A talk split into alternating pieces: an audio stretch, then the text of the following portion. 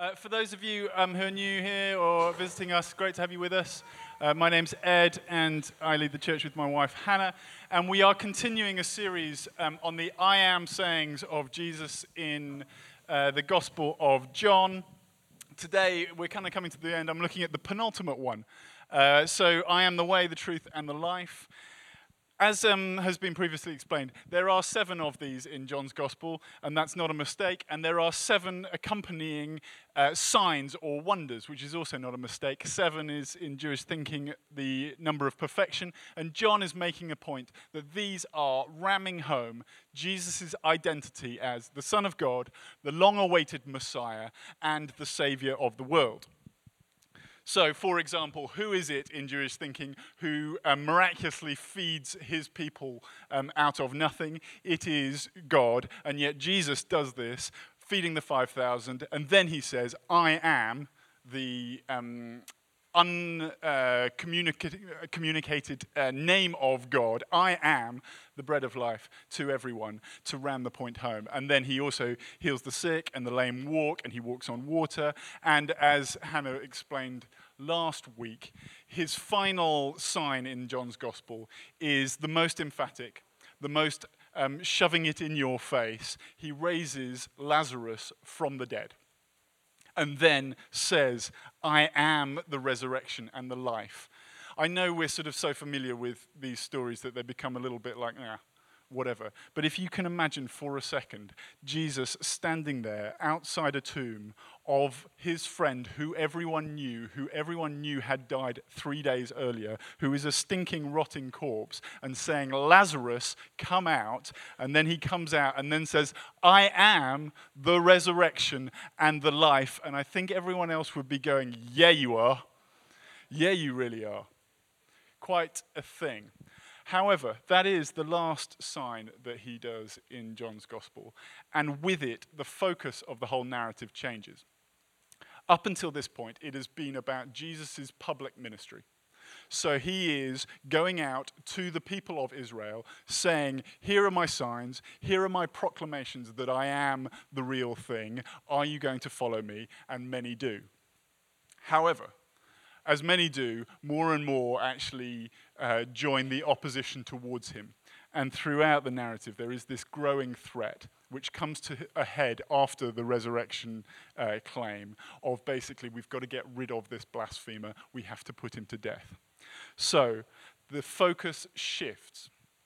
And with the last two sayings, this one and next week, we are not so much in the public ministry of Jesus proclaiming himself to the world as him with his inner circle, whilst the looming threat is there on the outside, but with his closest disciples, the ones who've kind of got it, sort of, pretty much got it, but he is now proclaiming himself to them to reassure them.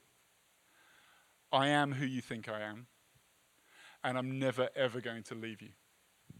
And so that's what I want to talk about uh, this morning that God is never, ever going to leave you. He is on your side. He is not trying to make your life a misery.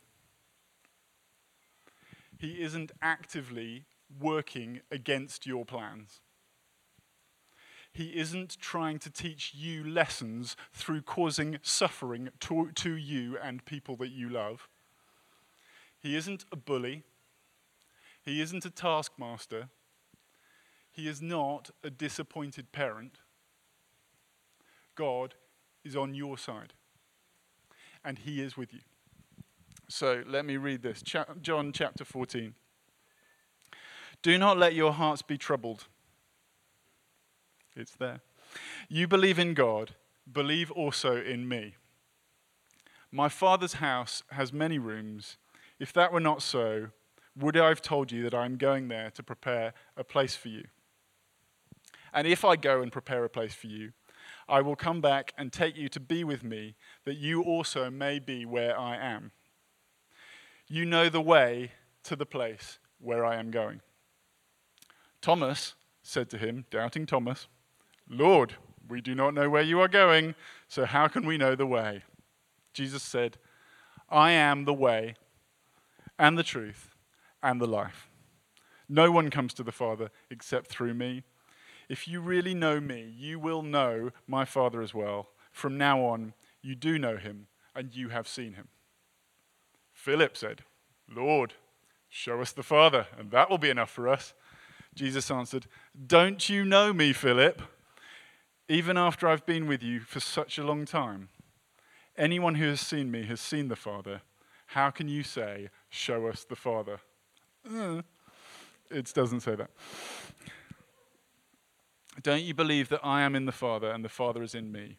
The words I say to you, I do not speak on my own authority. Rather, it is the Father living in me who is doing his work. Believe me when I say that I am in the Father and the Father is in me, or at least believe on the evidence of the works themselves. Very truly, I tell you, whoever believes in me will do the works I have been doing, and they will do even greater things than these, because I'm going to the Father. And I will do whatever you ask in my name, so that the Father may be glorified in the Son. You may ask me for anything in my name, and I will do it. If you love me, keep my commands, and I will ask the Father, and he will give you another advocate to help you and be with you forever, the Spirit of truth.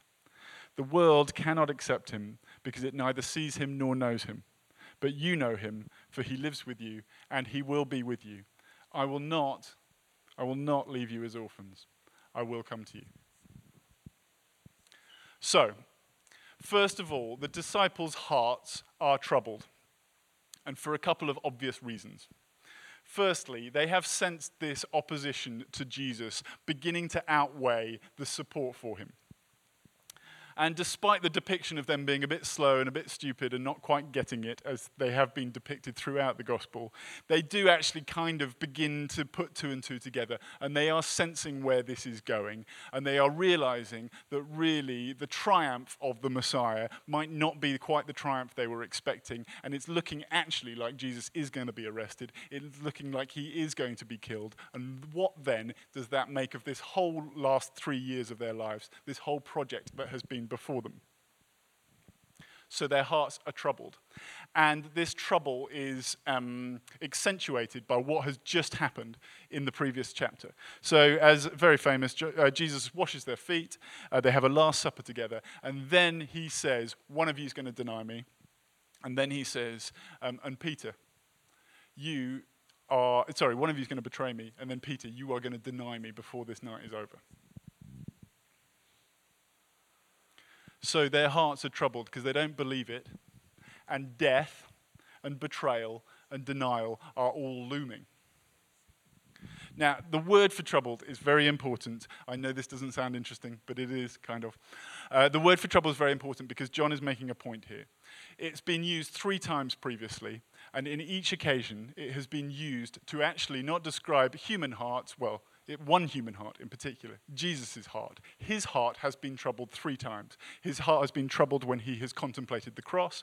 His heart has been troubled when he has talked about Judas uh, betraying him. And his heart was troubled when he saw Lazarus dead. And at that occasion, it's not just troubled, he's angry and he's um, furious and he is bellowing out this no, this doesn't happen. And the point John is making in saying that the disciples' hearts are troubled is that, that in, as exampled by Jesus, there are times when our hearts really should be troubled.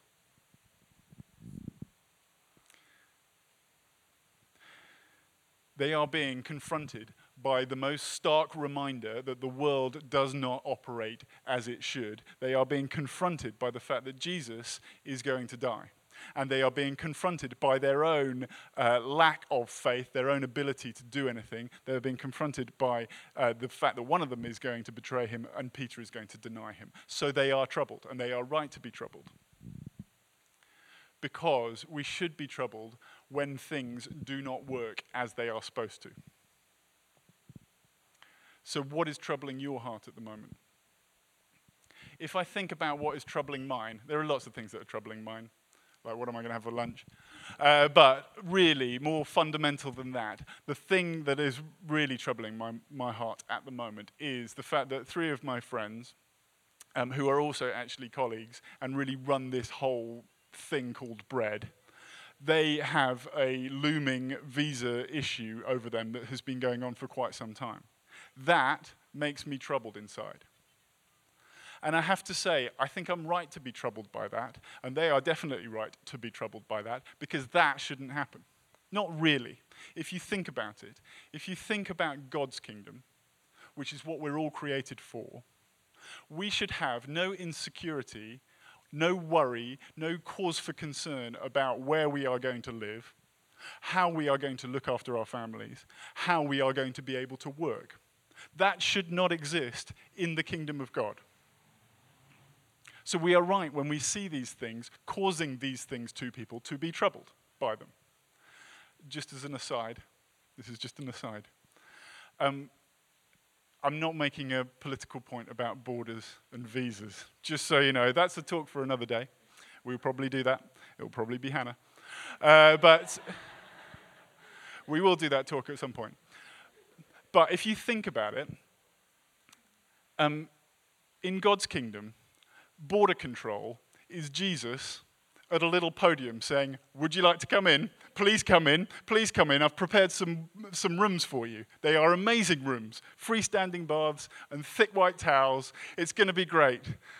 That, I'm so old. That's my idea of a good hotel. It used to be bars and DJs and things like that and good nightlife. Now, freestanding bath, thick white towels. That's what I'm looking for. Anyway, that's the border control at the kingdom of God. Jesus saying, Come in. I've made it all brilliant for you. Please come in. Anyway.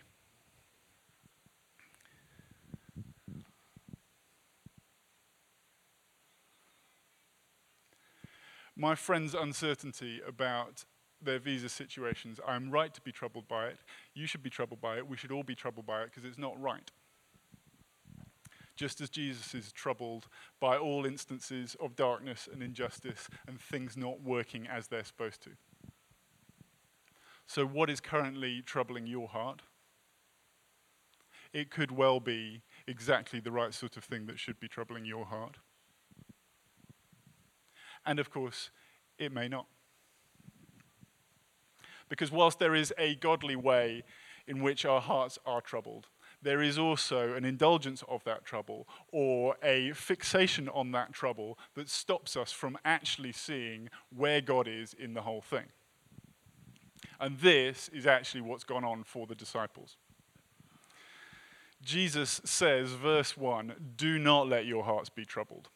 Not because our hearts can't be troubled by things and shouldn't be troubled by things, but in this instance, they are troubled by something that is not going to happen. They are troubled by the idea that has got in their head that Jesus is abandoning them, and he says, I'm never, ever, ever going to do that. So do not let your hearts be troubled. And he gives three real um, instances or ways in which uh, he will never leave them. The first is um, a looking forward to the future of heaven. Verse 2 My father's house has many rooms with freestanding baths and with thick white towels. If that were not so, would I have told you that I'm going there to prepare a place for you? And if I go and prepare a place for you, I will come back and take you to be with me, and that you also may be where I am. Now, I know for many people that life after death has been something that their church experience has only ever really talked about. It's all about life after death, and, be, and the inference being that life here on earth doesn't really matter. That's not a good idea. And then there are other people for whom life after death has never really been talked about because the people talking about it aren't really sure that actually it might really exist. And they're not too sure about Jesus actually rising from the dead. And they're not too sure that we're actually going to heaven. So let's just concentrate on, on here and now. That's not good either we need to actually, from time to time, remember and uh, concentrate on the fact that our time here on earth is actually really fleeting in the light of eternity. And there will come a time not when we're whisked away into the clouds to perennially and eternally play a harp, which sounds like the most boring version of eternity you could possibly get, but actually that heaven will descend here and everything will be amazing. No more suffering, no more pain, every single tear wiped from every eye No more darkness, no more misery, no more deceit, no more slander, no more um, effort to make things like we want them to be. Just peace and justice reigning. No darkness whatsoever, just light for all eternity. Everything's going to be color- covered in gold. I don't even like the color gold, but I will like it then because it will be heaven.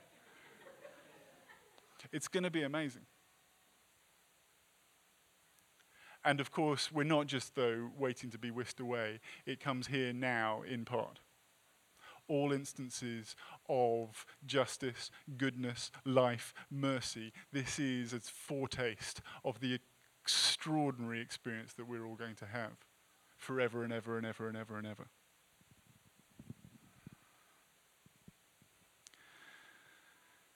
The gospel songs that were sung by those um, in slavery in this country these aren't just nice songs to keep up their spirits.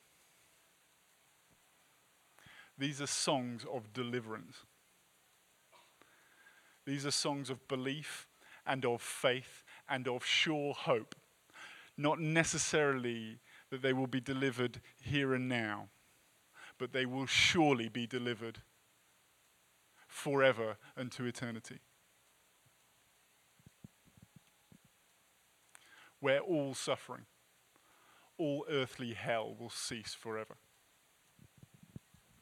But sadly, I think these songs have become so familiar to us that we've uh, separated them from their actual context. I have to say this as an English person. This is um, a terrible thing. But in England, there is a game called rugby. You won't be familiar with it. It's sort of a better version of American football. Uh, but there's a game called rugby. And for some reason in England, the unofficial stroke official song of rugby has in England has become Swing Low, Sweet Chariot. Now, I need to explain this to you that rugby is a game played and watched by overprivileged, white, posh men. They're the ones who watch it. And yet they have adopted this song, Swing Low, Sweet Chariot, as their song there is nothing more culturally inappropriate than Rupert Forsyth Smythe standing in his tweed suit at an English rugby game, going, Swing low, chariot of the living God, and sweep me up out of my terrible $500 halfway line seat so that all my suffering may end whilst I watch these other posh people sort of bang into each other down here on, this, on, the, on the ground. The point I'm making is what is the point I'm making?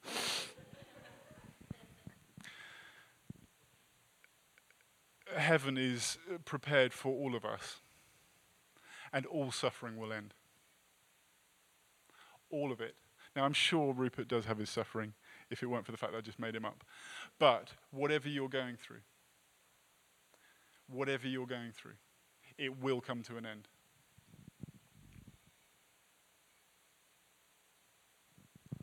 So we look forward to heaven, and Jesus also says, but look back to the cross and to the resurrection and do the same. Know that I am with you. I will never leave you. I am on your side.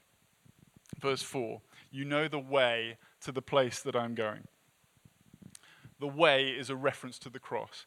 In order for Jesus to achieve heaven for us, he says to the disciples, You know what I've got to do. You know what I've got to do.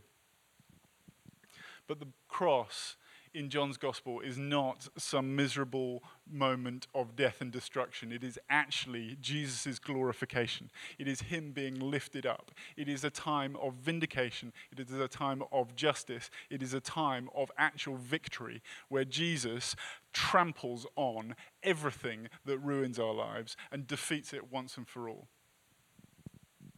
Because it's on the cross that He wins the final victory. And so, just so you know, in Christian belief, the idea that God is with us, that He will look after us, that He is uh, um, never going to leave us, and that He is on our side, this is not wishful thinking. This is not, I really hope that's true, and I hope I feel it. It is not that. It is based on a historical moment in time that you can look back on. And what Jesus is doing for us and for his first hearers and for this Johannine community that the gospel is written for is saying, Remember, you were there. You were there. I died. And now I'm alive, and you saw me. The truth is, no historian, Christian, atheist, Jewish, whatever, would have any doubt, if they were worth their salt at all, would have no doubt that Jesus of Nazareth was a real historical person and that Jesus of Nazareth died on a Roman cross. And the evidence for the resurrection is overwhelming. So, what Jesus is saying is this is not wish fulfillment. This is not hoping something to be true. You were there, and therefore, if I did that, if I went to hell and back, if I did leave you for three days only, surely having come back, I am never, ever, ever going to leave you ever again. Why on earth would I do that?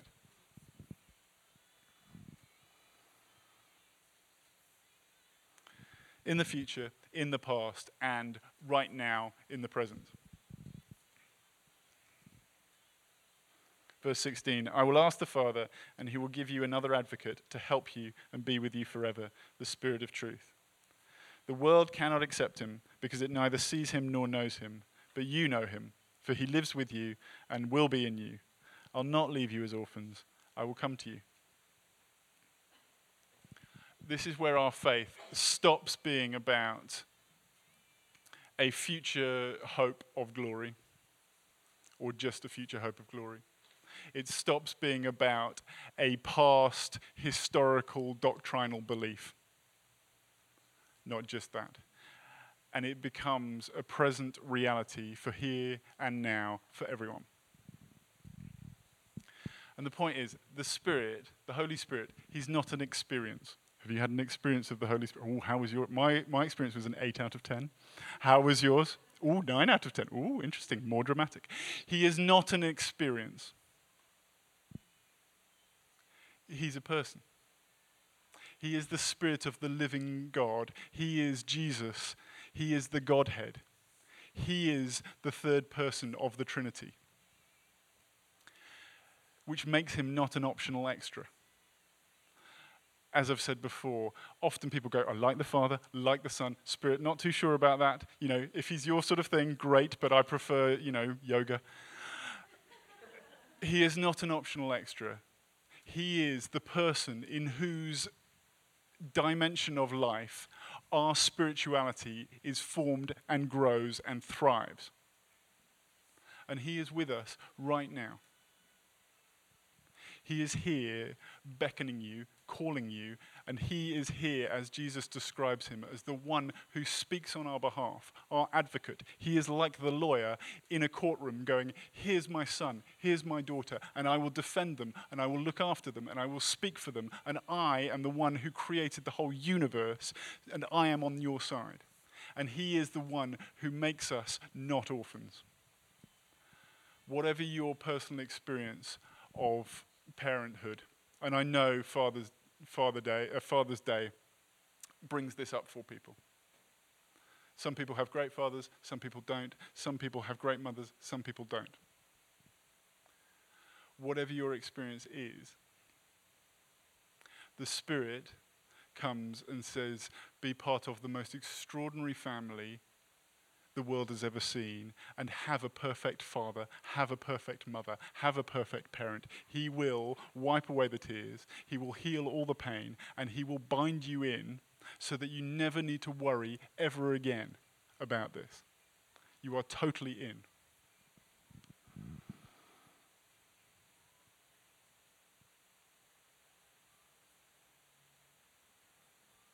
So God is on your side a little disclaimer to end. This week, while I was writing this talk, I thought it's going to be about God is on your side. I think that's what the passage says. I had a moment of going, do I really believe that? Do I actually believe that? Now, theologically, that's what the passage says. So, intellectually, yeah, I believe it. It's what the Bible says. I've always believed that. That's definitely true. God is on our side. Believe that? Tick. Historically, I can look back to lots of moments in my life, in the lives of other people, where I go, yeah, he's definitely on our side. Look, he did that, he did that, he did that. Got no explanation other than it's God. So, yes, I do believe it. But right now, this week, do I believe that God is on, on my side? Or do I feel like he's pretty far off, actually? The answer to that question was, I'm not sure. That was at the beginning of the week. I thought, I, I'm in a pickle. I've got to do a talk about how God is on your side, and I've got to not appear like a total fraud. I need to know that God is on my side. So I had a little chat with God. That makes me sound such a Christian. I didn't have a little chat with God, I prayed.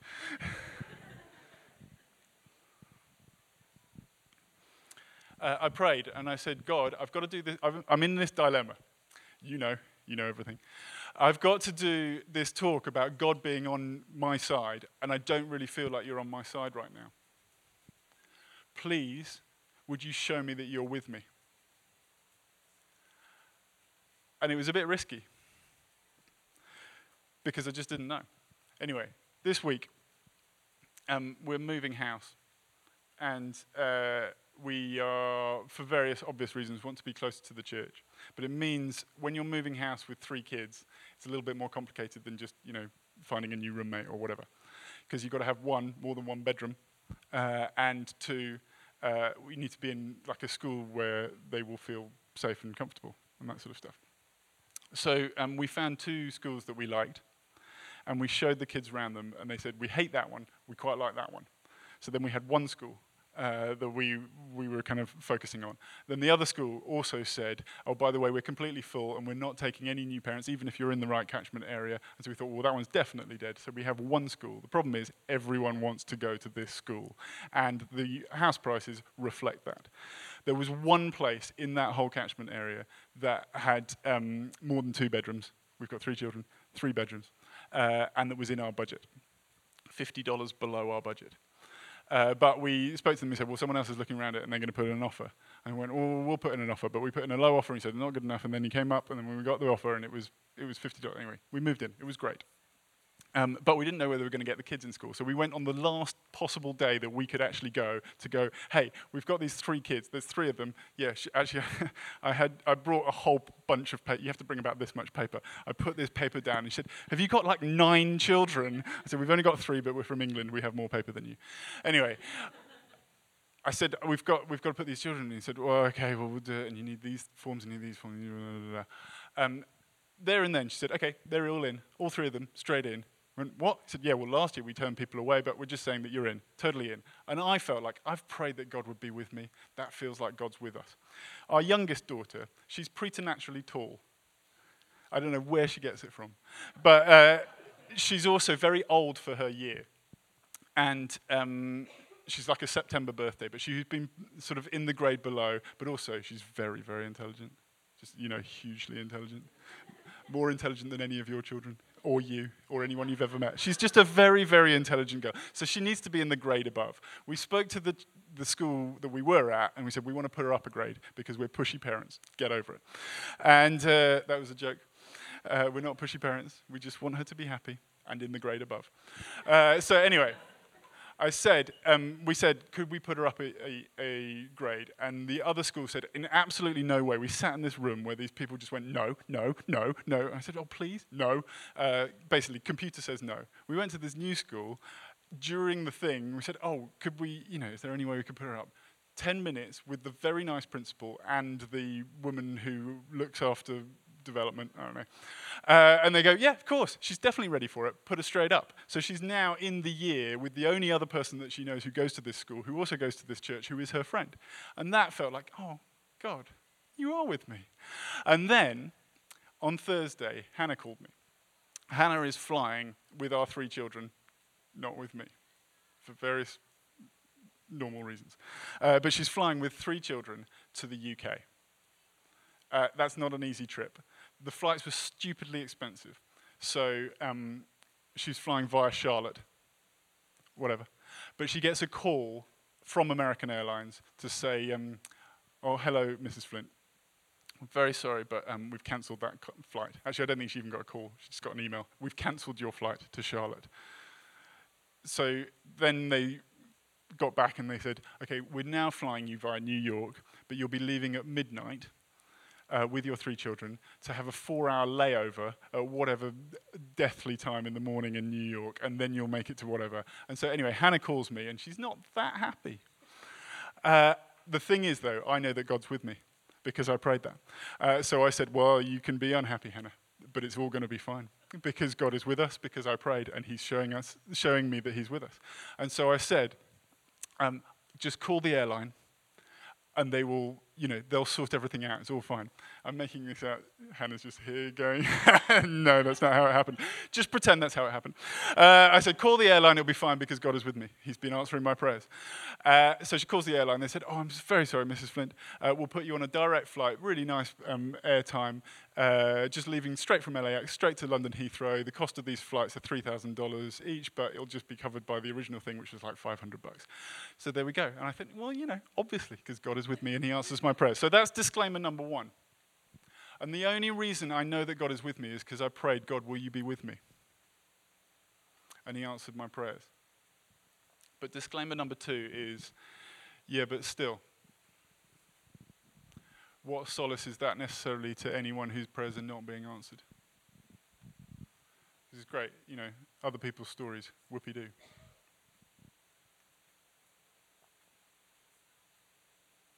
And I've been wrestling with this. And what I realized in this passage is that what God, what Jesus is saying is not, I will take away all your suffering. What Jesus is not saying is, I am a genie in a bottle, and if you, um, you know, say the right things, everything will work out for you. He's not saying that. What he is saying is, I will always be with you, and I am on your side.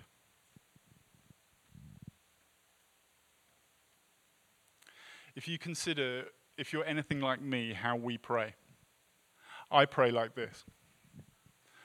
God, I need this. I want this. I desire this. Would you comfort me in this? Would you please give me that? And would you do this for me? That's how I pray. And I'm a pastor. So, you know, what hope is there for you?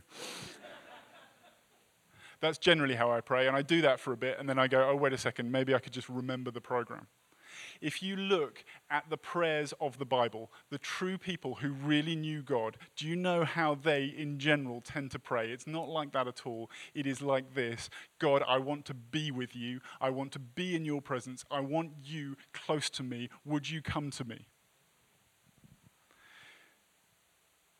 Paul at the beginning of Ephesians, I keep asking that God, our Lord Jesus Christ, the glorious Father, may give you the spirit of wisdom and revelation so that you may know him better. The psalmist, my soul yearns and even faints for the courts of the Lord. My heart and my flesh cry out for the living God. The prayers of the Bible pray for closer connection. And this is what Jesus is saying. He is not a doctrine to believe. He is not a moral code to keep. He is not an experience to have. He is not a therapy to subscribe to. He is not a diet to stick to. He is a person to be met. Jesus is saying, I am the way. He is not saying, I will show you the way, although, ironically, that's often what we want him to do. Will you please just show me what to do, and I promise I'll do it? He says, I am the truth. He does not say, I will show you the truth. Although, ironically, that's often what we want him to do. Will you please show me what I need to believe in order for everything to go right? And he says, I am the life.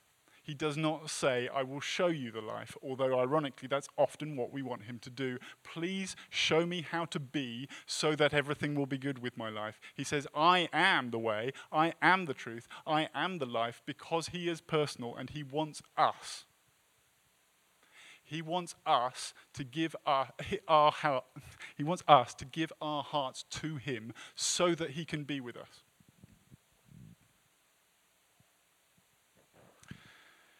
He's very confrontational like that. And if you think about it, the reason we want him to show us the way or show us the truth or show us the life is because we want to stay in control. And if we know what we're supposed to do, then we can control our behavior and we can control everything. And if we do this, will that mean our lives go well? And Jesus goes, I'm not going to show you the way, I am it. Come to me.